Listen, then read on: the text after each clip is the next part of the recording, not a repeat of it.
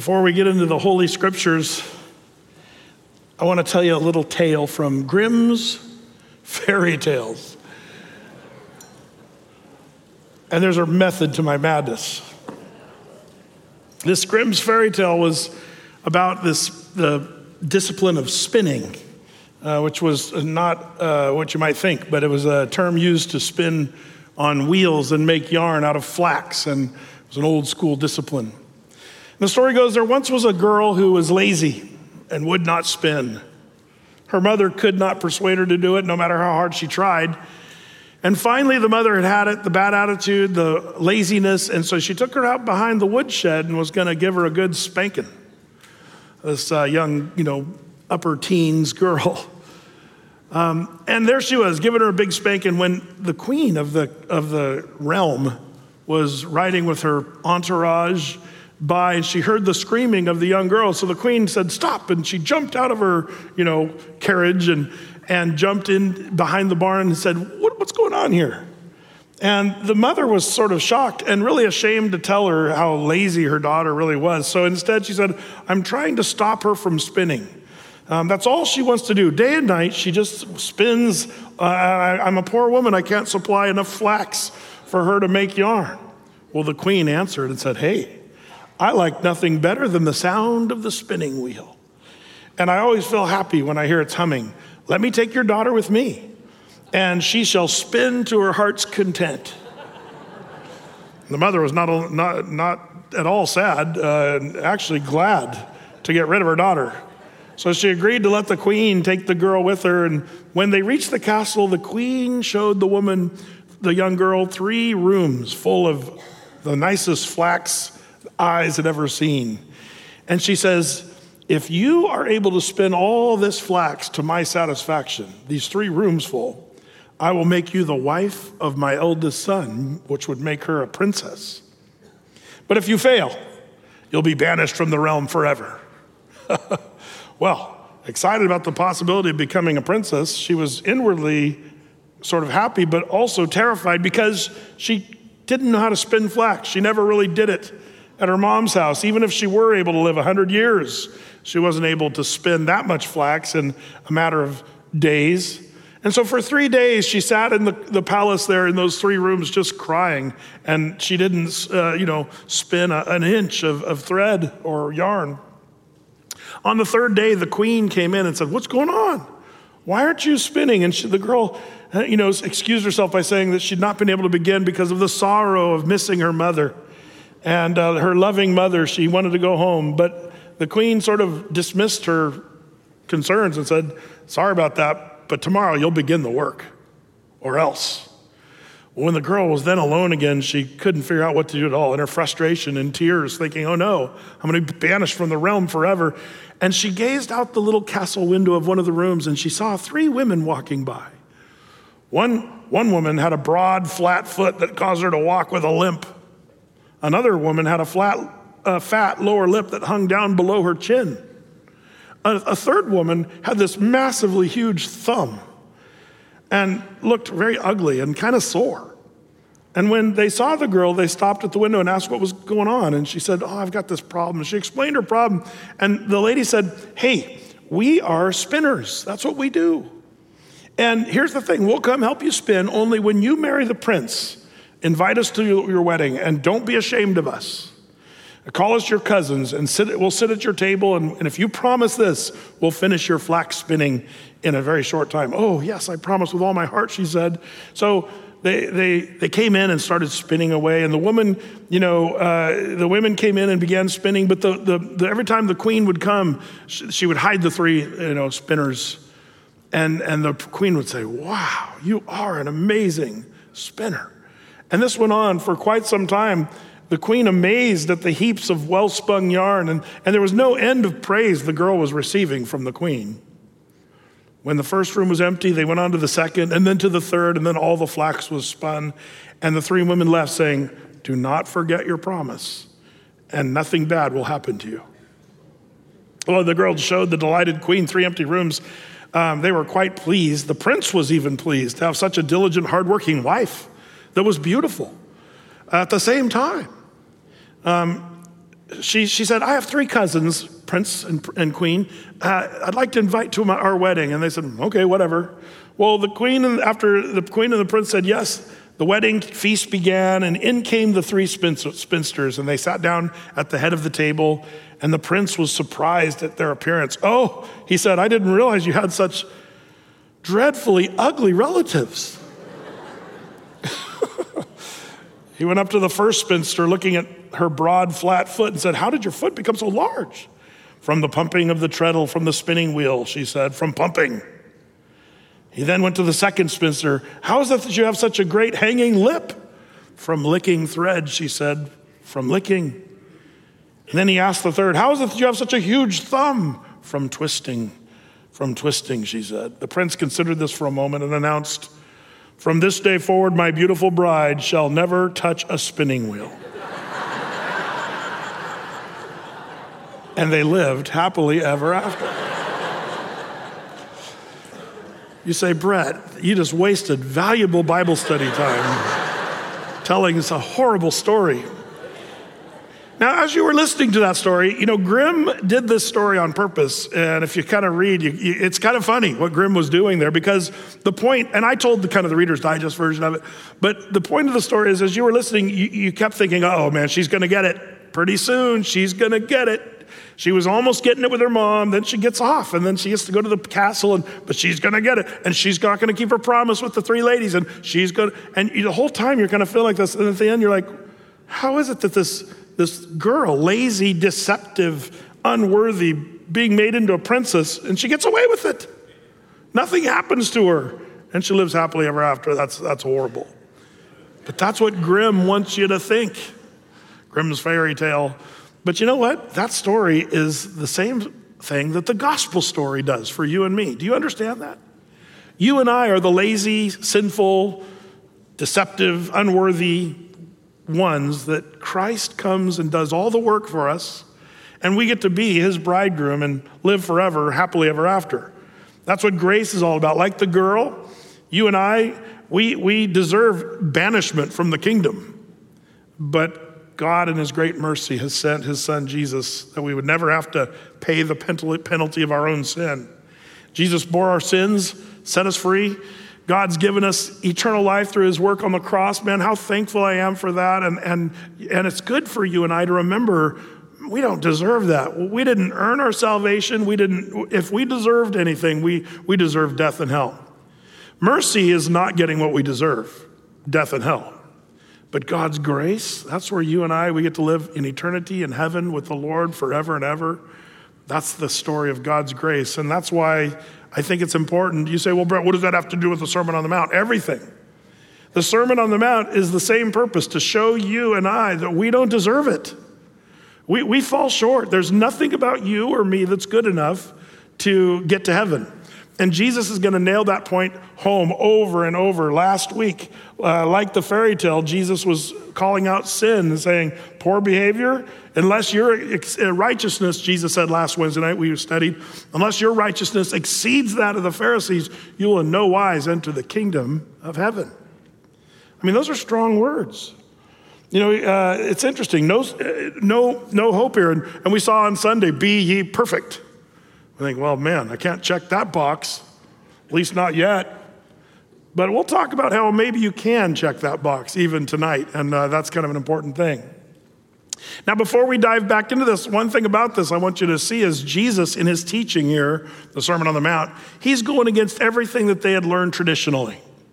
All the stuff they grew up with, hearing from the Pharisees and the Sadducees and the scribes and the various rabbis that were teaching, Jesus is turning all that stuff backwards, or I should say right side up, uh, when he corrects wrong thinking. Let me, let me, this is something to kind of get the nuance of the Sermon on the Mount. Uh, if you begin with me back in chapter 5, uh, look at verse 13. Uh, pardon me. Uh, verse 21. Look at verse 21. Um, Jesus said, You have heard that it was said of them by old time. And then look at verse 22. But I say unto you. Look at verse 27. You have heard that it was said by them of old time, verse 28, but I say unto you. Verse 31, it hath been said, verse 32, but I say unto you. Again, verse 33, you have heard that it had been said. Verse 34, but I say unto you. 38, you have heard that it had been said, but I say unto you. 43, you have heard that it had been said, but I say unto you. Verse 44. Do you see what's going on here? Jesus is saying, this is what everybody else is saying, but I say. And, and wh- whose word really matters? Yeah, Jesus, his word is going to trump every other teacher or, uh, you know, uh, Pharisee or Sadducee because he's God in the flesh. And so this is what Jesus does. And, and this is an important thing for you and I as Christians to realize. The Sermon on the Mount, that's what it's doing. It's saying, everybody else says this, but I say unto you. And we have to be careful in our day because everybody's got a lot of things to say. People have things to say about marriage. People have things to say about divorce. People have things to say about gay marriage. People have things to say about life and what's good and what's bad. And, you know, and, and, and, and what, what's interesting is Jesus in his word, the whole Bible really says, but I say unto you. And we have to remember to submit to God's word because his word is, in fact, truth. So that's hopefully what we see here. We left off, if you remember, uh, last time here, uh, not, not quite getting through chapter five. Um, and I'm really thankful because, um, you know, uh, one of the things we have to remember Jesus doesn't give the solution to man's problem in the Sermon on the Mount. And the reason we say that is because he is the solution. That's something to keep in mind. He is the solution to the Sermon on the Mount. He's the living, you know, answer, and we're going to see that. Um, remember how the three spinners were these uh, sort of ugly ones who did all the work? Um, how can that be anything about Jesus? Well, isn't it interesting? I'm, I'm reminded of uh, Philippians 2, verses 7 and 8, where it says this It says, But Jesus made himself of no reputation took upon himself the form of a servant and was made in the likeness of men. And being found in fashion as a man, um, he humbled himself and became obedient unto death, even the death of the cross. Um, this is what Jesus would do for us, and I'm so thankful. So we keep that sort of in the back of our minds as we're reading the Sermon on the Mount, because you might even think of Jesus as sort of being harsh a little bit when you read some of this stuff. But you have to remember, he's the one who made himself of no reputation and did all the work so that you and I could be saved. So let's remember that. Let's pick it up, uh, Matthew chapter 5, right there in verse 31. It's where we left off last Wednesday. 531. It says, Jesus said, It hath been said, Whosoever shall put away his wife, let him give, give her a writing of divorcement. Now, now pause just for a second on this. You say, Brett, you only got through one verse. Uh, that's okay. Uh, but before we dive into what Jesus is going to say, but I say unto you, um, at that time there was a popular movement in the first century time of divorce among the Jews. The Jews had uh, interesting two sort of schools of thoughts uh, that would fall with under the category of the Pharisees. The Pharisees, um, there were two schools within the Pharisee teaching: the Shammai and the Hillel. Uh, and the Shammai uh, were an interesting group. The Shammai people were more of a conservative uh, in their scriptural interpretation. They took the scriptures more literally, the Shammai group would.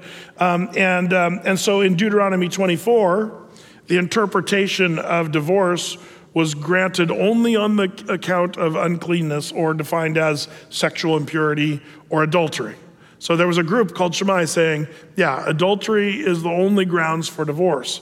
The second teaching within the Pharisees was a group called the Hillel Pharisees, um, the Hillelites, as they were called. Um, they were more on a liberal, uh, yeah, loose goose, whatever the Bible. Yeah, we don't really care about the exact things the Bible says.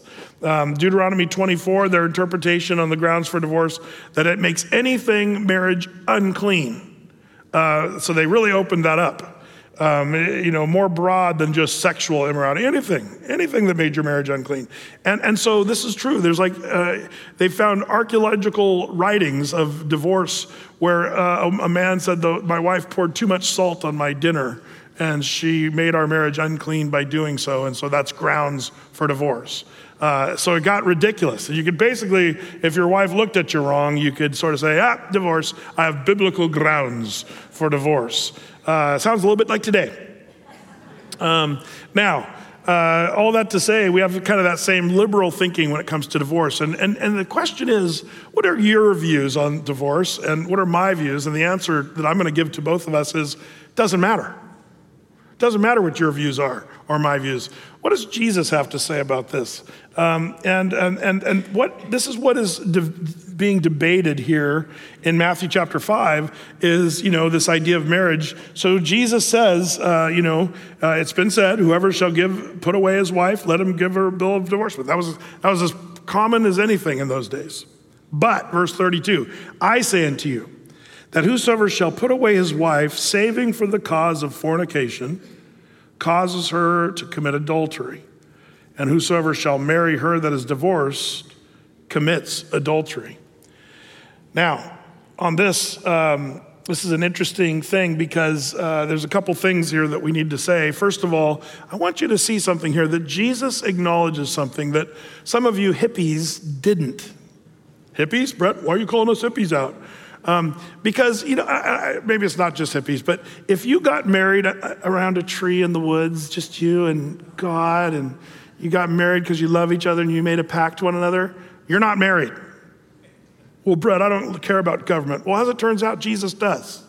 That's just something you should know in case you're sitting here thinking you're married and you're, you may not, not be. You think I'm joking. This happens. I hear this, well, we just kind of got married before God. We, but no, Jesus talked about a bill of divorcement that was actually an institution of marriage uh, acknowledged by government as being a, a, a, a, you know, pact between one person and another to stay joined together. And, uh, and Jesus sort of signs his name to this when he says, um, But I say to you that whoever puts his way, uh, his wife, you know, he, he's saying without, without cause. Uh, and he, he's talking about this writing, verse 31, a bill of divorcement. The idea is divorce is something Jesus says it's legit. It's something that does happen, and it does require the writing. Jesus sort of signs his name to that. And that's kind of an important, important thing, just because uh, some people and some young people today are kind of saying, yeah, we don't really need. Now, I get it. State of Oregon is not really the esteemed government system that we love. But what do you think they felt about the Roman Empire at that time? Um, or really the corrupt Jewish uh, Sanhedrin and, and, all the government forms, whether you're talking about the Jewish undergovernment or the Roman iron fist. Either way, it's a bad scenario. But Jesus still sort of signs his name to the idea of, uh, you know, be, making it official legally. That's kind of an important thing. Um, so, what constitutes divorce? And what this this raises another question here: What constitutes divorce and then remarried? Uh, here, some people say, depending on where you go, um, uh, go to church or who you talk to, some of you maybe been divorced and were told you could never be remarried ever again because of what Jesus says here because you're just going to commit adultery again. What's the deal? Well, let me try to help you with some of these questions. By the way, later Jesus is going to talk about this in Matthew 19 when he was asked by the, you know, the, those around, you know, why the law permits divorce. And he says, the Lord allowed it only because of the hardness of your hearts. From the beginning, Jesus would say in Matthew 19, 8, he said, it would not so. Divorce was never, God never intended divorce to be part of the human experience, just an FYI. Um, and it grieves him, according to the Bible. Um, and uh, when we harden our hearts and break the covenant that the Lord created in marriage. And that's why, you know, we read in the Old, Old Testament. Remember a few weeks ago, we read about, you know, that God hates divorce. That's strong language in the Old Testament. But things to think through here. Um, Jesus gives only one legitimate reason for divorce, and that's adultery. Some of you might be protesting, as would I except for I, I'm, I choose to be a Bible believer and, and I choose to say I'm going to try to take the Bible as clearly and literally as I possibly can. What about abuse, Brett? Um, shouldn't that be grounds for divorce? Um, if you're asking me, I would say, yeah. If a guy is physically abusive to his wife, um, by the way, did you know that 40% um, nowadays of people that are reporting spousal abuse is actually coming the other direction from women to husbands now. It's like it's going both ways now, interestingly enough. Uh, but all that, all that to say, um, I, I would have probably put that on the list if I were there and if you made me God. You should probably be glad I'm not God. Uh, but if I were God, I'd say, yep, physical abuse, absolutely grounds for divorce. But Jesus doesn't actually give that one. Now, let me say this uh, because I always, whenever I teach this, there's always people online saying, Brett says that if a woman's being beaten by her husband, she has to stay with him and be beat. Uh, have I ever said that? Ever? Uh, I've never, not in all the years of my ministry, have I ever said such a horrible thing. Uh, but people say that I've said that. I haven't. But what I do say is if a woman is in a house being a physically abused, man, we've got to get her out of that house. Uh, let's just put divorce off the table for a second and talk about safety and love and blessing and what is kind and, and compassionate. And that is to get that person out of danger, the woman out of danger, um, and make sure that, um, that uh, right things are done. Um, but the right things, as it turns out, doesn't include divorce at this point. The Bible doesn't give us that. Uh, it might, uh, you know, we might encourage separation, and we will definitely encourage for help and healing for the woman. We'll encourage jail time or whatever for the man, counseling, whatever we can, you know, work on or talk about. But I'll tell you, uh, this, is, this is one that I, I, don't want anybody to think if you're being physically abused, you need to get out. And the church, if, you, if it's family that can help you or the church, we're happy to jump in and help in those situations. Um, and I think that that's where the church really should actually step in and jump in and help. So, all that to say, uh, what about physical abuse? Uh, get her out of the house, help her, uh, get the marriage. I think the goal is to get the, the person restored and healed from whatever anger, whatever horrible things. And once it's safe, um, and may never be safe again, I've seen situations like that. Uh, but it, once it's, uh, there's repentance and help and counsel and, and, accountability, then I've seen some amazing situations where marriages have been restored and even blessed in those horrible situations. So, um, uh, uh, all that to say, what about verbal abuse? Well, I think if I'd said what I said about physical abuse, then verbal abuse doesn't count. And I think just about every couple, uh, I understand there's, there's people that are really horrible verbal abusers. I understand that. And uh, I would say the same thing about them in some situations where there needs to be help and intervention, of course. Uh, but uh, not necessarily. Divorce, divorce, divorce, is not the solution for that. Um, it's interesting, you know, some instances very, very bad, uh, whether it's verbal abuse or what have you, but it shouldn't be sort of a buzzword. I've noticed over the last couple decades that, you know, abuse is the buzzword. And then you ask, well, what kind of abuse? And people are just looking for, you know, uh, ways to get out of their marriages, sadly. Um, now, uh, this is a tough su- subject because some of you got divorced and you didn't have biblical grounds for divorce. What does that make you? A sinner. but you shouldn't be shocked because I'm a sinner and all of us have sinned. See, I, it's so funny. Brett, you called me a sinner. You shouldn't be offended when Pastor Brett calls you a sinner because uh, you are a sinner and you're worse than you even know. And so am I. Like, like it, it, always cracks me up when people think, oh, he called me a sinner. But it's like, oh man, you don't even know how bad of sinners we all really are. We, we are so bad. The Bible, you know, it's, oh, the Bible tells us that over and over. So once you become comfortable with the idea, oh man, I fall short. There's nothing in me that's good. Paul the Apostle got to that place when he said, There's nothing in my flesh, not one thing that is good. Uh, I do the things I don't want to do, and I don't do the things I do want to do. And he says, There's no good thing within me. Like, like you got to get to that place. So don't be so easily offended when somebody says, You're a sinner. So if you've been divorced, you're a sinner. Good news divorce is not the unpardonable sin. Now, this is an important thing to know because um, this answer starts to answer the question, uh, you know, uh, a, a, few questions. Um, by the way, um, why is divorce such a bad thing? Uh, we have to kind of ask that question too. And I think Jesus sort of spelled this out in Matthew chapter 19, verse 6, when he said, Wherefore they are no more two or twain, but one flesh. What therefore God has joined together, let not man put asunder. The idea is when a couple gets married, it's not just a sexual joining. It's not even just a legal joining. It is all those things, but it's also a body, soul, spirit joining that God does. Um, it's a mystery of marriage that God joins two individuals to become one. So, what God puts together supernaturally, don't let man rip it apart, is the idea. Put it asunder. So there's a tearing that happens. And, and by the way, so when even, even in the case of adultery, that's why divorce is so painful. You know, even if it was adultery, you know, and, and the person has the right or the grounds for divorce, it just rips people and it rips children and families and loved ones and people, friends. It just rips everybody apart. It's so brutal. God hates divorce because I think of its destruction. But the Lord is good at uh, healing, mending, and he's gracious and merciful. Don't forget that part. So, um, so oftentimes uh, that's pretty hard to heal. One of the reasons uh, adultery is the one that Jesus gives us because adultery already does rip and tear that relationship. Um, it's interesting what the Bible has to say about sexual adultery and unfaithfulness in marriage, um, you know, and, and also about remarrying someone else. There's all kinds of questions. Um, and, and, and the thing is, um, here's, the, here's a question that kind of joins in with this. When, when the Lord Jesus says, and if that person marries someone else, they're committing adultery again because they've been married once before. And so some churches have taken the posture and said, once you're divorced, you can never remarry. Um, and I would say I disagree with that biblically, and I'll tell you why. Um, I would agree with it, but I disagree with it. I would agree with it on a couple things, but first let me tell you why I, why I disagree. The best commentary on the Bible, by the way, is what? The Bible. So, so if you're ever wondering about these questions, search the scriptures. Don't search other commentaries or see what Pastor Brett has to say.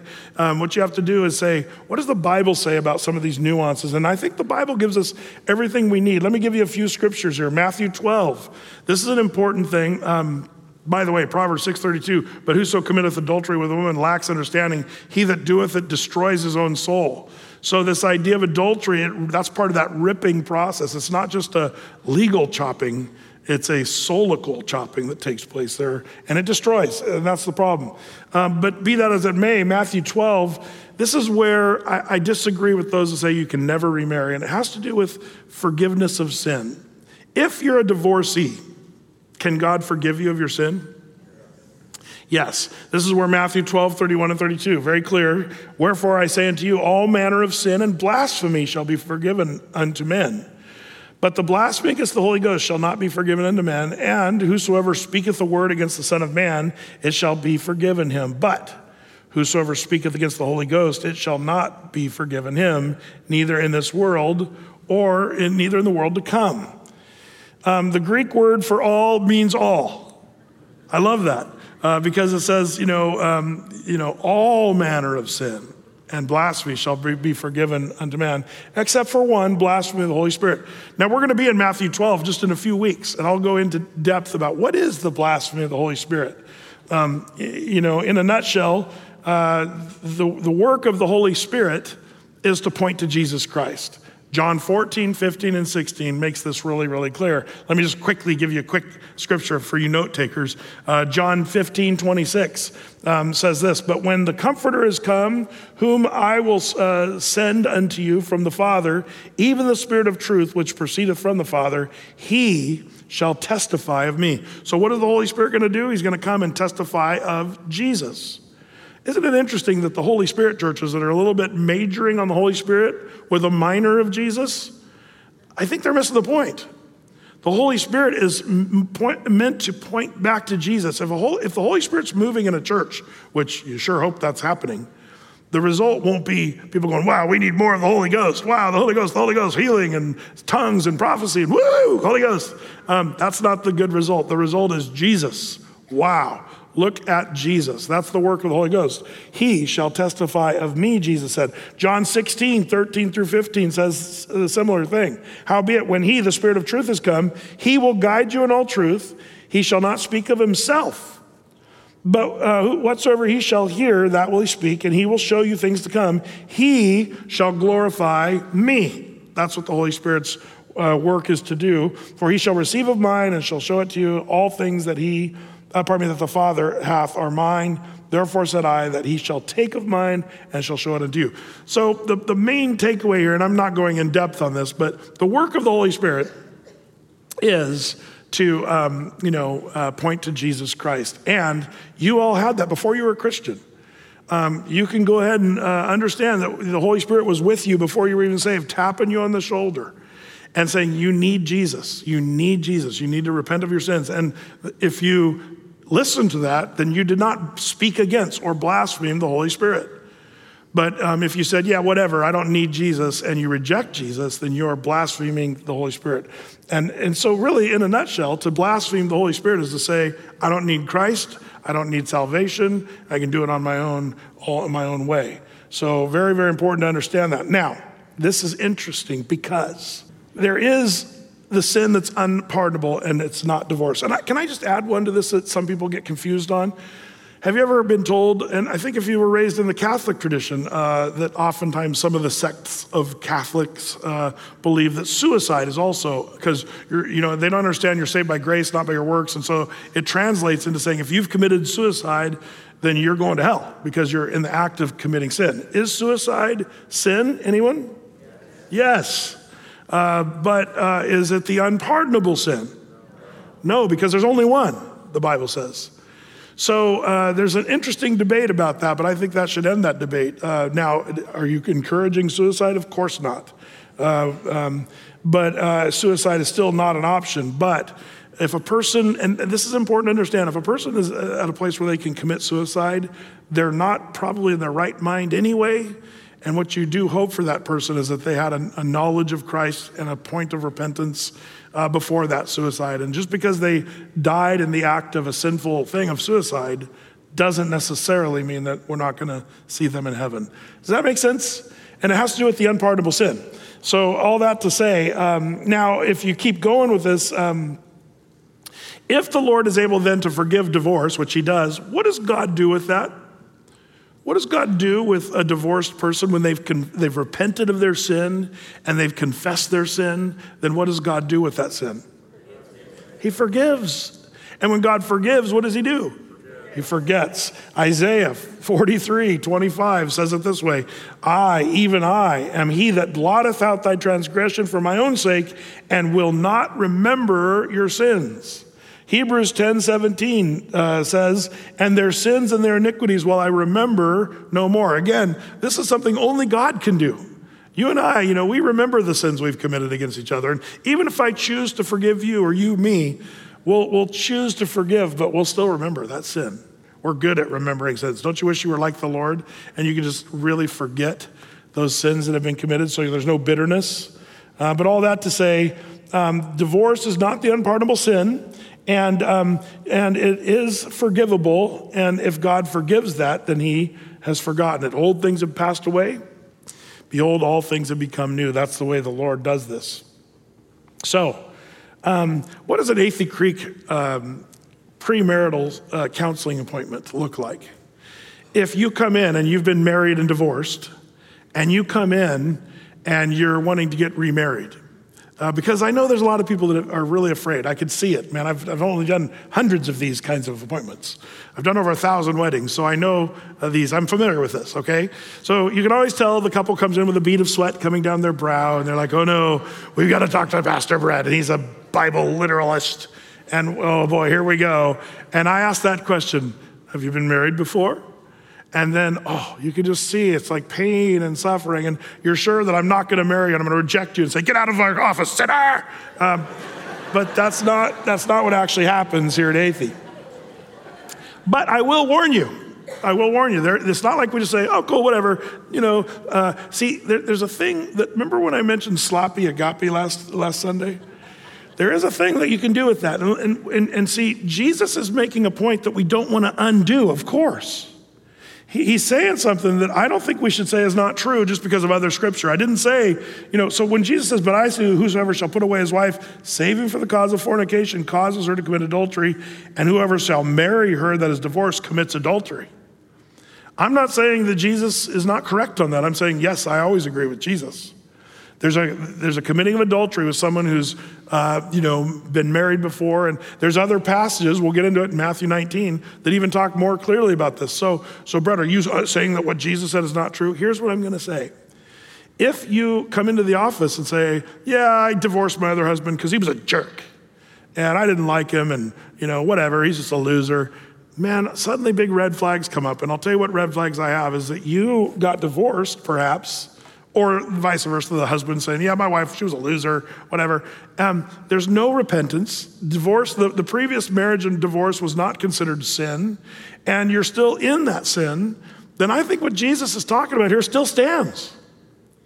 You have to repent of your sins to have God forgive you of your sins and for Him to forgive you and forget all those sins. Apart from re- repentance, there's no forgiveness. So, those stodgy old churches that say, yeah, sorry, if you've been married before, uh, you can't get married again. I agree with them. On every point of that, except for this, unless there's repentance. If your previous marriage, you said, okay, I, I, own whatever role I. Well, Brett, I was perfect in the marriage. It was she was the one who was sinful. I don't believe you. Sorry. Um, it's, it's all sin. The Bible says sin. Oh, you're calling me a sinner again. Get used to it. We, we all need to get used to that. Um, we've all sinned, and, and you'll be so much better off when you finally just go, I am a sinner, and I did play a role, and I have to own that and repent. And Lord, forgive me for my sins on that. And that's where the Lord will come in and be faithful and just to forgive you and cleanse you from all unrighteousness. And it's not until you get to that point. So as long as you're still kicking on the whole divorce, I didn't do anything wrong, I'm concerned that you might be committing adultery if you get remarried. However, if you've seen your error and you've confessed to the Lord, then I believe the Lord's word is true and he's forgiven you and there's a new start for anyone who and they become as good as a virgin according to God's economy. But there has to be repentance. Um, so repentance, forgiveness of sin. Um, have they really, uh, you know, asked for that forgiveness? Um, well, Brett, what if you're divorced and you're you remarried in sin without repentance? Brett, you're trying to cover all the bases. Yeah, I sure am. Uh, what if you're divorced, you got remarried, and you never really, so are we living in adultery right now? Um, and should I dump my husband because I'm, I'm married? And uh, um, no, if you're married, God wants you to stay in your marriage right now. That's just the rule of thumb, even if it was. But you can, you can at any moment say, Lord, forgive me for all my shenaniganry for all my stupidity and all my sinful attitudes and actions. But, but uh, the Lord will be able to forgive you, and that's so important since I'm talking about marriage and what have you, I, and, and, with our culture and everything, I have to add this one on. What about gay marriage? Um, what, what, does the Bible say about that? And boy, you'll hear every number of things. But I'm just going to tell you really clearly and straight. But I also want to say this as lovingly as I know how. But it doesn't sound loving, but it's just, it's, I'm going to start what the Bible says. According to the Bible, marriage is always ordained by God as a lifetime union between a man and a woman. The Bible's clear on this. Matthew uh, makes it really clear along, along with Genesis. This is, you know, basically Matthew, Jesus quoting from Genesis. And Jesus answered and said to them, you, um, Have you not read Genesis? That he which made them at the beginning made them male and female. Isn't that interesting? As it turns out, there are two genders.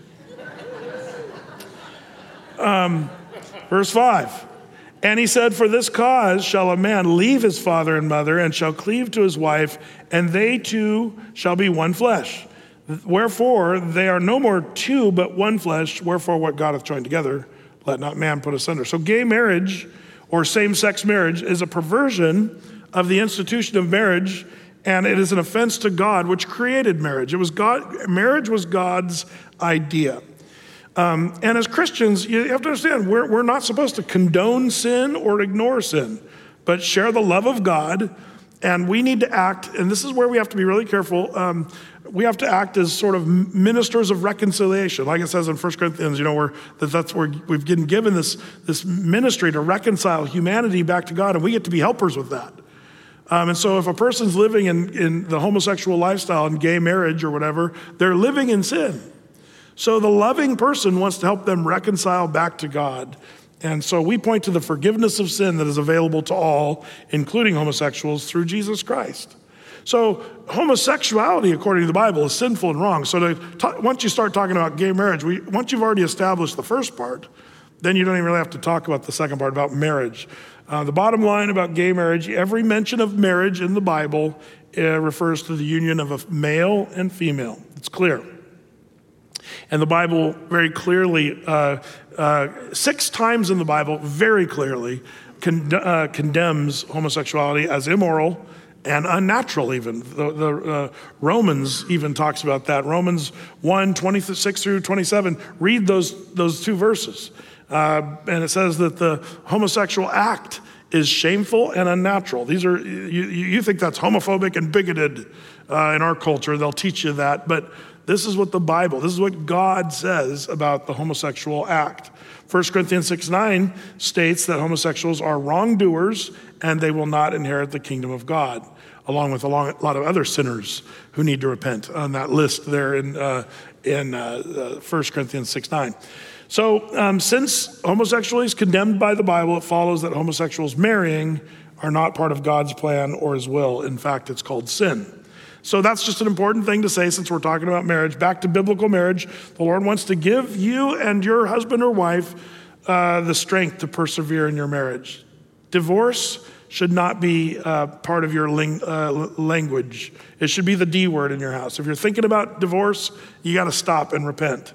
Um, well, what if I, my husband has committed adultery? Um, well, there, that, that is a ground for divorce, but I would shroud your life in uh, counseling and wisdom. There's safety in a multitude of counselors. And I've noticed that it's not all as mathematical as, well, he did this, so we're going to get a divorce. Um, I have seen on rare occasions, but where the Lord heals even the marriage that has suffered adulterous acts. I'm not going to say it's uh, without um, wounds that will last a lifetime, but I have seen where the Lord will heal even that. So, uh, just J- Jesus saying this doesn't mean you have to have a divorce if there was adultery. For some of you, you, that might be more information that you were looking for than you were looking for. But man, our, our society is very confused on these issues, um, and I hope that that brings a little clarity uh, to, the, to the discussion. Well, back to our text. Um, Matthew chapter uh, 5, verse 33. He gives us another you have heard that have been said. In verse 33, again, you've heard that have been said by them of old time, Thou shalt not forswear thyself, but shalt perform unto the Lord thine oaths. Um, but I say unto you, swear not at all, neither by heaven for it is God's throne, nor by the earth, for it is his footstool, neither by Jerusalem, for it is the city of the great king. Neither shalt thou swear by thy head, because thou canst not make one hair white or black. But let your communication be yea, yea, nay, nay. For what, whatsoever is more than these cometh from evil. Would you mark that last phrase? Whatever you know is more than these comes from evil. There's a word left out of your English translation. I think the New International gets it better translated there. It says when it says more, anything more than this comes from the evil one.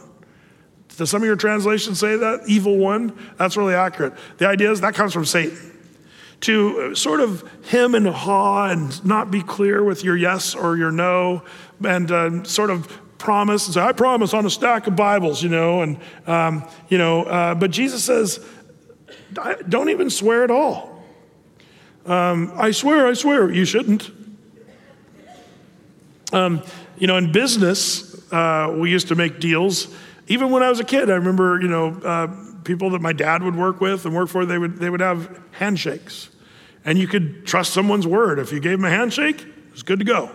Those are so those days are so long gone now. You, you can sign a 40 page contract and they're still going to uh, mess you over and, and uh, work you over. Uh, or a glitch. I found a glitch, so I guess I don't need to pay. Uh, and so you know what it meant, they know what it meant, but you found some kind of glitch. And so people are just really good at uh, not keeping their word. And, and today, uh, it's such a rare thing. Um, but I, I wonder if, if basically, if we follow what Jesus is saying here, that is, you and I should be men and women, people of our word, to the nth degree, is what Jesus is basically saying. Um, if you ever read Booker T. Washington's Up from Slavery, um, which is, I think, a must read, um, he describes meeting an ex slave from uh, Virginia.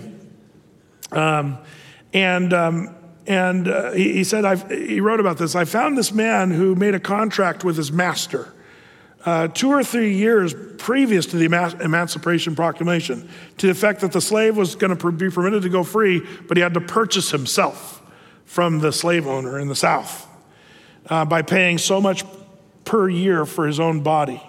So while he was, you know, and this would take him decades to pay off his own body to become free in this plan. Um, but um, before he was able to pay that off, the Emancipation Proclamation came and the freedom of slave, slavery um, was, was uh, made possible. Um, but interesting, finding that he could secure better wages after the freedom. He moved to Ohio when he became free, went there, and when freedom came, he was still considering himself in debt to his master $300, which back then was, you know, it might have been a million dollars. Um, notwithstanding the Emancipation Proclamation, freedom from any obligation to his master. Um, and this black man walked uh, years later, the greater portion of the distance back to where his old master lived in Virginia, placed his very last daughter, dollar with interest, interest in his hands. And he, uh, you know, uh, Booker T said, in talking with me about this, the old man told me that he knew that he didn't have to pay his debt, but had, he had given his word to his master, and his word is something he had never broken in his life. So he felt that he couldn't enjoy his freedom until he had fulfilled this promise to keep his word. I would have just said, take a hike, uh, and maybe punched him in the face on the way out. But that's just evil me. Um, it, you see these stories of these people, like we looked at on Sunday, um, love your enemies. Oh, this is such a hard thing. You hear a story like this and you think, oh, integrity to the, to the next level. Um, but this is what Jesus is saying. If you say you're going to do something, then do it. Um, and that's what Jesus is saying. Let your yes be yes and your no be no. By the way, the Pharisees, Jesus talks about something here when he, when he says, you know, don't swear by heaven, because uh, that's God's throne. Don't swear by earth, um, you know, or by Jerusalem. You see, they'd always swear on something greater. Uh, and that's that, that, that idea of swearing went all the way to you and me when we were kids. You remember? We used to say this, you know, I promise on a stack of Bibles, cross my heart, hope to die, stick a needle in my eye. Like, why did we say such a horrible thing? You can't, as a kid, you know, you can't think of much worse than sticking a long needle down your eyeball. Um, so, you know, that means you're really, really, really, really telling the truth this time implication that if you don't say that, you're probably lying. Um, by the way, when I was a kid, my parents did not allow us to say, I swear, or even I promise, um, because my parents would teach us these family devos that Jesus said, just let your yes be yes and your no be no. Um, the fact that you're saying I promise means that people must not trust you. Uh, to, but to be a person, Christians, we should be the ones full of integrity and, uh, and that you can trust and do business with. And, you know, um, did you guys see the Babylon Bee? They always call it out uh, and it's painful. But did you see this one? Christian plumber compensates for being a terrible plumber by putting a fish on business card. Um, boy, that's too true. And I hear that from people. I, I've heard people say, man, if you go to their website and you see a fish or a Bible verse, run you know, have, don't let them do the work because they're going to rip you off. And, and that's really sad because that's kind of the way it's gone. Um, and, and some people will avoid Christians because their reputation of integrity has been lost. Um, we need to fix that. As Christians, we should be the highest level of integrity. And that's what Jesus is basically saying. Anything more than your word being yes, yes, or no, no, it comes from the devil. That's what Jesus just said. So that's pretty radical. Well, back to our text in Matthew 5, verse 38.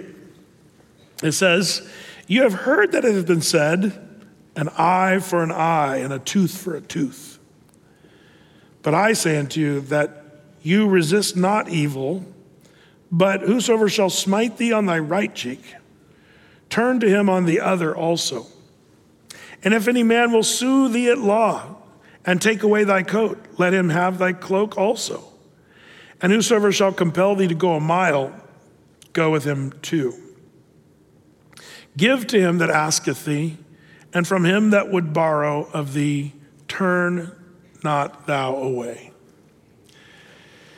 When Jesus says in verse 38, you have heard that it have been said, eye for an eye and tooth for a tooth. This, this actually is, this is an Old Testament Hebrew Bible section of scripture called the uh, Lex Talionis, um, which is the laws of retaliation which is kind of an interesting uh, thing. The law was given to protect the innocent, to make sure that retaliation wasn't um, overreached. Um, and what have you. And these, these laws of retaliation are listed. You can jot them down in your notes if you want to do a deep dive. Leviticus 24 20, Exodus 21 24, Deuteronomy 19 21. But, but basically, Jesus is going to take these laws like he does all these other. You've heard them say this but I say unto you, man, if a guy punches you in the face, turn the other cheek and let him punch the other cheek. Um, you know, G- Jesus elevates the laws of retaliation, but elevates them, interestingly, toward niceness and toward uh, benevolence and big heartedness. Um, and uh, it's harder for the person that's been wronged to do this, to actually do be kind to our enemies and do good to those that persecute and despitefully use you. Retaliation comes really naturally to human flesh. Um, now, there's some questions that are obviously raised all the time here, um, especially as we live in a day where, um, you know, uh, what, a, what a day we live in in America with um, people arguing and the, the world's going nuts and the corruption in our culture and our government and what's happening even this week. Uh, people are just kind of like, what are we going to do? There's, there's people even threatening to say, we're going to take over our country hostily. Like I've heard that. People are talking about that.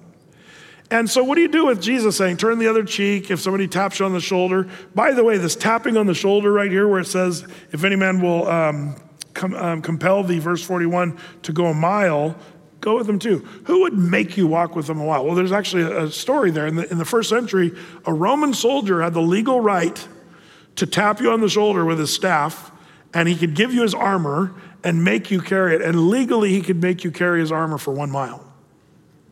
That's the thing that was going on there.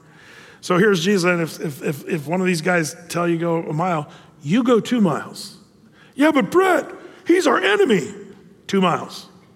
Yeah, but Brett, the Roman Empire was an evil empire that was going against, you know, the poor Jews. Two miles. This is what Jesus said. And so it's really hard because we live in this strange day where people are debating, you know, guns and we got to f- defend our nation and, and laws and stuff like that. What about warfare? Because uh, it seems like Jesus almost comes off a little bit like a pacifist here. What about guns and weapons and what about pacifism? Uh, is that what Jesus is arguing? It's interesting because um, you know, should we have, as the United States, you could ask this question, have turned the cheek to Adolf Hitler? Um, well, as it turns out, um, again, the best commentary on the Bible is the Bible. And one of the things you see in the Old Testament, let's just talk, and boy, the, the idea of pacifism, uh, I have friends who are pacifists, and they make compelling arguments, I just have to say. Uh, more than I would have imagined, because I, I don't really come from that sort of persuasion, and it's very not natural for me to think that way at all. And I'm not a pacifist, as it turns out. But I, I, I do want to say that I, I think there's a something that we can learn from some of our pacifist friends. George Fox College, because they're uh, Quakers, uh, they're into pacifism. That's part of their, their thing. Um, but they make really good oatmeal, but, uh, those Quakers. But, but other than that, um, they, teach, they teach pacifism. Um, but should we have turned the other cheek with Adolf Hitler? And I think the answer is no. And I'm really glad we went to war against the Nazi Germany, Third Reich, and all that stuff. Why? Because there was so much injustice. And as it turns out, the Lord uses governments and nations to right wrongs. That's something that's all throughout the Bible.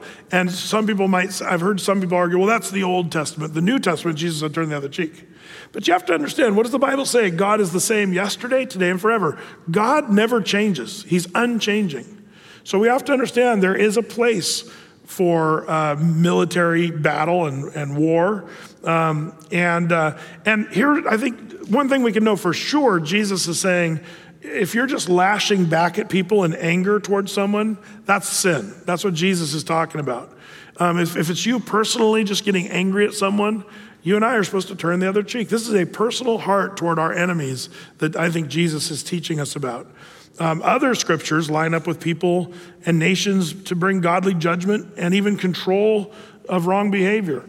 Um, Luke 22, uh, verse 36 says this um, Then said he, Jesus, unto them, But now he that hath a purse, let him take it, and likewise his scrip, and he that hath no sword, let him sell his garment and buy one.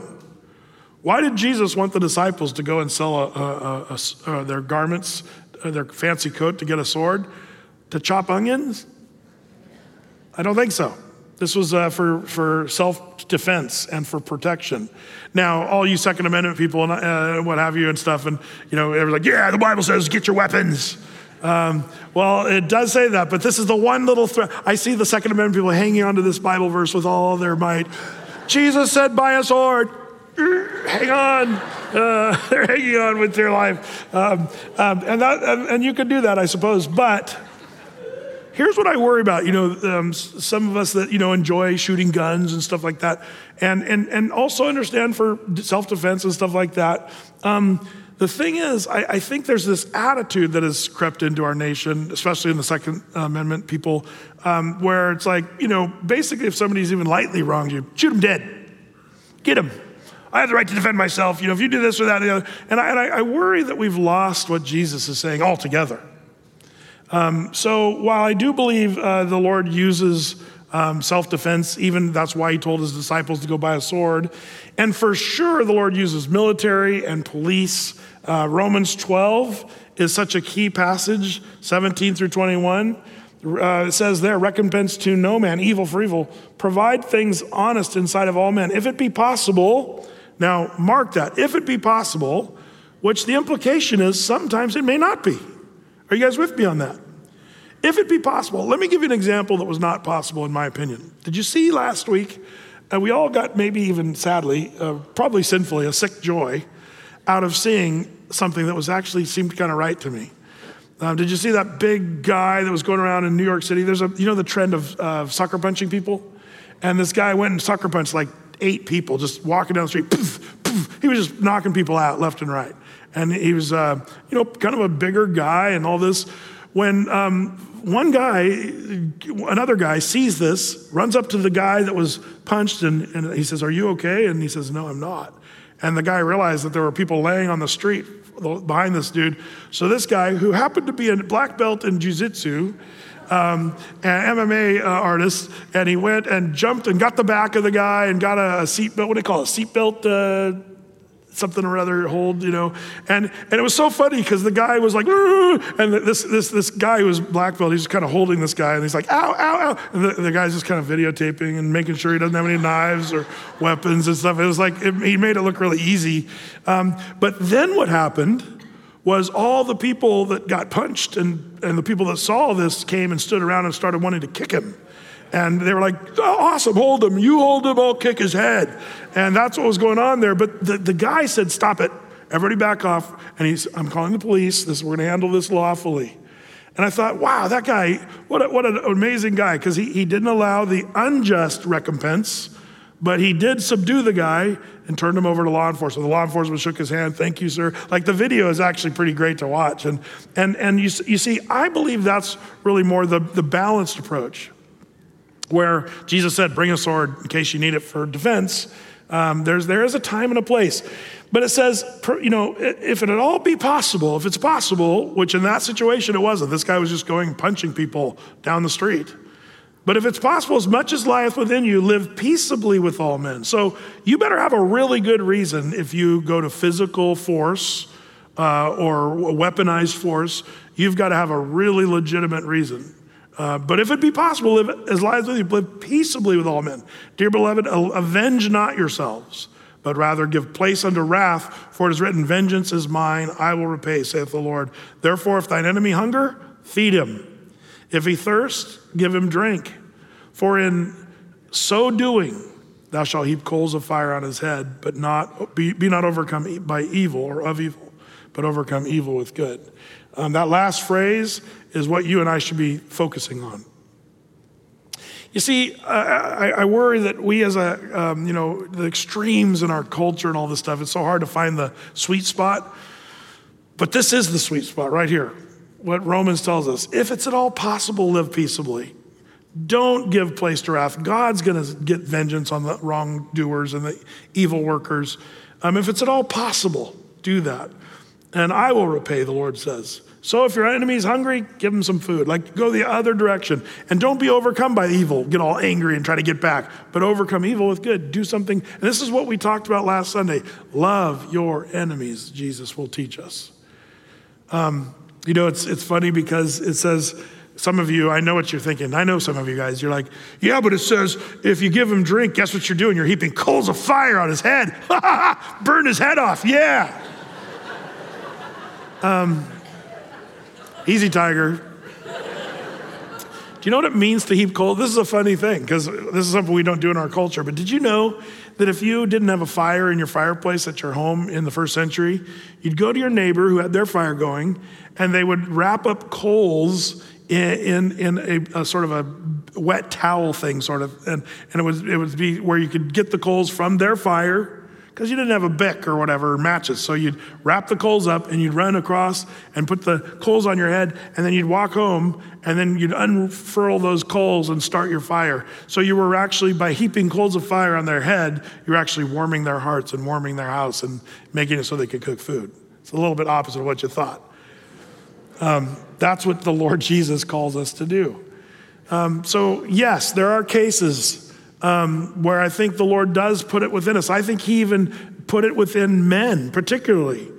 Um, to feel defensive and, and even to, to look out for those that are maybe not able to protect themselves. There's something the Lord built within us instinctively that I think is to say there's a time and a place, but, but where we need to live our lives and operate is this if it be possible.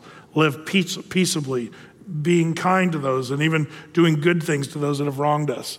But there are times, Adolf Hitler, there are times, the guy punching people, sucker punching people on the street, where you do need to do something. And I think it's unrighteousness to not do anything in some of those situations.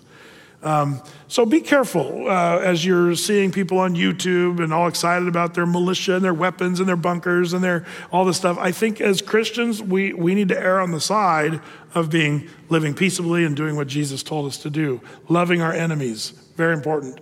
Um, uh, by the way, uh, when it comes to the law and uh, military, this is the passage. I know there's a lot of a lot of words on this slide, but this is huge because uh, some people, you know, say defund the police, and some people are anti-military. Well, as it turns out, but the Bible says, "Let every soul be subject to the higher powers, for there is no power but of God."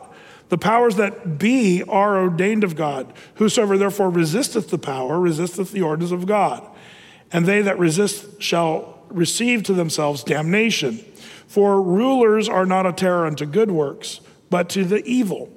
Wilt thou then not be afraid of the power? Do that which is good, and thou shalt have praise of the same. For he is the minister of God to good for, uh, to thee for good. But if thou do that which is evil, be afraid, for he beareth not the sword in vain, for he is the minister of God, a revenger to execute wrath upon him that doeth evil. Well, Brad, Paul, when he wrote this, he sure didn't understand our government that's corrupt now. Remember who was the, who was the governor or the leader of the world at that time? Caesar Nero, the craziest leader in all the world's history. Uh, Nero was nuts. And, and that's the one who is the power that is be uh, the Romans at that time. So does God know who's in charge? Yes. Um, the one who bears the sword is the minister of God. So we need to be praying that our military and our leaders of our military are truly this uh, we need to be praying that even more so now. Because here's what happens sometimes these powers that be that the Bible ordains, they become corrupt. What do you do when these guys become corrupt? Well, we've seen how that works out in history. I'm just going to give you, I always like to red flag something when I say, here's an opinion. Um, so I'm going to say something that's an opinion. I'm just going to tell you my opinion on this. Because I've wrestled with this for years. Uh, should the founders of this nation fought the Revolutionary War. Because the biblical verses you could apply if you want could be uh, obey the powers that be. King George, King of England, they were the powers that be. Anyone who resists that power, you're resisting the ordinance of God. And they were, uh, you know, taxation without representation. Uh, was that a good enough ground to say these guys are corrupt? well, actually, this is where it helps to know, excuse me, the history of the American Revolution there was a lot more corruption than just taxation without representation. There were uh, unjust trials happening. Does that sound familiar? Uh, there were there were like kangaroo courts and stuff, and people being judged without any real fair due process of law under King George, and and there was all kinds of corruption going on. And one thing I'm just going to say this. This is where my opinion is. I think the Lord does um, um, sort of draw a line when a government goes corrupt, like let's just go crazy for a second and say Nazi Germany. There was a point where the German government was no longer Romans chapter 13. Would you agree with that? Yeah, the, the, the Romans and also the um, Nazis. Uh, somewhere along the way, the Nazis crossed a line, and God said, You know what? Your empire is done. And God ordained that the Nazis would be crushed by the Allies, and thank the Lord for that. And then those became the powers that be that are Romans 13 again. Here's an interesting question you and I should be praying about right now. because in my lifetime, I've never felt like this until recently. Could our nation be dangerously teetering on this point of total corruption, where our government has become so corrupt, and even our powers that be, the FBI, even, I can't even believe I'd say that, but you kind of start to wonder because there's been provably corrupt things in the last few years where we kind of have to say, wow, is there a point where God's going to draw a line? And that's what gives me great pause and great concern. We should be praying right now as Christians because we are in interesting times. And man, um, uh, we'll see what happens. Um, but you know, one thing I'm really glad about is, um, uh, by the way, I'm not what some people might think as a Christian nationalist. I'm not a Christian nationalist as much. I'm just a Christian. My, my title as a Christian doesn't need anything associated with it. I'm a Christian. Jesus is my king and the Lord. I, I, am a patriot. I love this country, and I, I do hope that we figure this out because I'd love to see us pull up as we spiral down to destruction. I would love to see that. And I'm going to do what I need to do as an American citizen to try to help in that direction. But as a pastor of a church, I want to remind all of us our citizenship is in heaven. We need to remember that Jesus is our king, not Trump, not Biden, not Hillary, you know, not DeSantis. Like, like all, all of us, we got all up in tizzy about this and that. And I understand because it is our country. But remember, set your affections on things above and not on things of this earth. Uh, we we got to keep it in perspective here as Christians of what really matters. And the biggest thing that matters is Jesus died on the cross for the sins of the world. And man, praise the Lord, we can be saved, and the people you work with can be saved, and you and I get to share the gospel of Jesus. Let's not forget the main thing. We can get bogged down in things that we deeply care about. Um, and meanwhile, we, we look at this where Jesus says, go an extra mile. Uh, if he gives you, you know, uh, if he asks, you know, sues you for your shirt, give him your coat. Like Jesus is taking this to a whole nother level. And this is what you and I need to be doing with our enemies. And then praying about when those powers that be cross the line, because only the Lord knows when that happens. And we have to be sensitive to him on that. And then on Sunday, we saw verses 43 through 48, which sort of piggybacks on just what we just taught. Uh, Jesus talked about, you know, yes be yes, and then eye for an eye, tooth for tooth, but then he just hits it home uh, by saying, uh, you know, love your enemies, bless them which hate you, and do good to those that hate you and, and curse you, and pray for them that despitefully use you. This is, this is what Jesus says. So he takes it to the whole nother level. If you miss Sunday, it's probably one of the most important teachings we've done here at ATHE, maybe ever. Uh, I really do believe that that's an important message for today. And I, and I end with that verse 48 Be ye therefore perfect, even as your Father which in heaven is perfect. Can I just, I, have got just get a couple more minutes? Um, I want to show you something that the Lord showed me years ago that, that there's three types of biblical perfection. And I want you to do this because this is encouraging. Because uh, when I said that on Sunday, be perfect, was like, yeah, good luck with that. But let, well, let's end with this. There's three types of biblical perfection here in Matthew chapter 5, and here they are. Number one, the first one is positional perfection. You and I get to experience perfection right now if you're a Christian. Uh, because we are declared righteous. The Lord declares us positionally in Christ uh, perfect. Hebrews 10 14, jot this down. Um, uh, For by one offering he hath perfected, that's, that's good news, forever them that are sanctified. So for the Christian, you are perfected. Colossians 2:10, and you are complete, another word translated as perfect, uh, in him which is the head of all principality and power. So remember, Jesus is the answer for the Christian. You're already there. Positionally in Christ, we are declared righteous. The Lord looks at you as though you're perfect. He sees you in your perfection, which is kind of cool because I sure don't see me, or I don't even see you in perfection at all. But the Lord looks at us and says, My bride is perfect. My bride is perfect. I love that. Um, number two, we, we have then a, a, what I would call progressive perfection, where it's a progressive work. We're, we're progressing as time goes by. When you became a Christian, the Lord started maturing you and growing you to, toward perfection. It's, I'm calling that profe- progressive. Uh, 2 Corinthians 7 1 says, Having therefore these promises, dear Lord, let us cleanse ourselves that's that perfection progressively. Cleanse ourselves from all filthiness of the flesh uh, and the spirit, perfecting That's an act of perfecting holiness in the fear of God. So hopefully you and I are moving in that direction of perfection. Ephesians 4 11 and 12, um, the Lord tells how he wants his church to roll. It says he gave some apostles, some prophets, some evangelists, and some pastors and teachers for the perfecting there's that word of the saints for the work of the ministry for the edifying of the body of Christ. So part of that progression is studying the word and being part of church with its leadership and rolling together as a church. That's going to be that progressive moving on to perfection. So you got number 1, positional perfection, number 2, progressive perfection, and thirdly, finally, promised perfection. This is the one that's ultimate and legitimate uh, in all types, practically, spiritually, futuristically, where everything's going to be perfect at some point. Ephesians 5:27 tells us that Jesus is going to present us, his church, uh, himself a glorious church, not having spot or wrinkle or any such thing, but it should be holy and without blemish. The Lord is going to present us a perfect church before the Lord. Revelation chapter 21, verses 4 and 5 God shall wipe away all their tears from their eyes. There'll be no more death, nor sorrow, nor crying. Neither shall be any more pain. Former things will be passed away. Thank the Lord for that. And he that sat upon the throne said, Behold, I make all things new. And he said unto me, Write, for these words are true and faithful. That's that p- promised perfection that we're going to have. Philippians 3 15. Let us therefore, as many as be perfect, thus minded, and if in anything be otherwise minded, God shall reveal this even to you.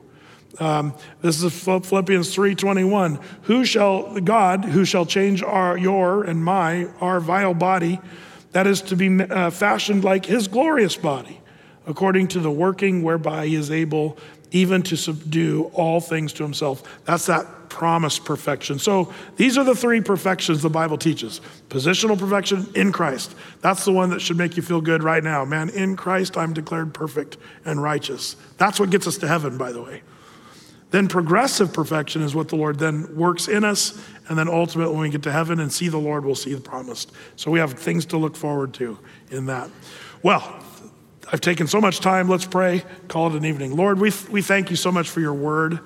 I pray that you'd give us ears to hear what your word says, right thinking. Lord, we live in confusing times and we see a nation that we love and care about um, seemingly spiraling out of control in so many ways. And Lord, we, we pray your will be done. Give us wisdom and knowing how to act and guide our thoughts and prayers, guide our actions. Lord, we want to represent you well and your church, we want to rep you, represent you well. So give us wisdom, Lord. I pray you'd cover this nation, forgive us for our sins, Lord, and help us to turn. And may there be revival. Um, Lord, I don't see any way that's going to happen, but you know all things. And we do pray for revival, Lord, that many might come to know you, even if it is in the downfall of America. Lord, I pray that many, many people would come to know you and be saved by the fall of America or by the blessing of America. Either way, your will, Lord. That's what we really long for. So give us wisdom. Bless these, your people who've carved out this evening for Bible study. We pray blessing on them. May it bring forth good fruit. In Jesus' name, amen.